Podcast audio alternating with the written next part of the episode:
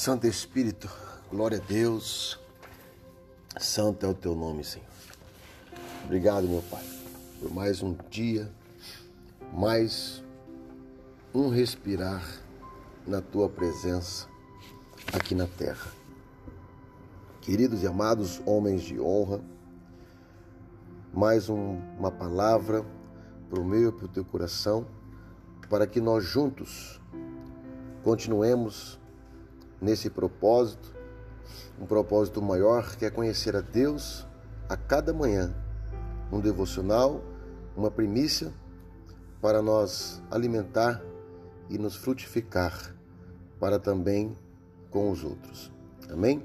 Queridos, a palavra de hoje está no livro de João, capítulo 14, versículo 23.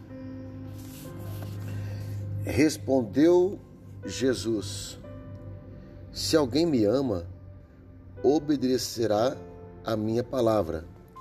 Meu Pai também o amará. Nós viremos a ele e faremos morada nele. Amém, queridos? Se nós obedecermos a palavra, se nós amamos a Jesus, o Pai que está no céu, fará em nós morada com a presença do Espírito Santo.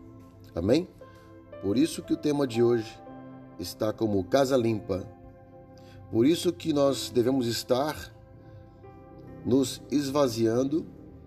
Por isso que nós devemos confessar os nossos pecados a ele, para que nós possamos estar limpos diante dele.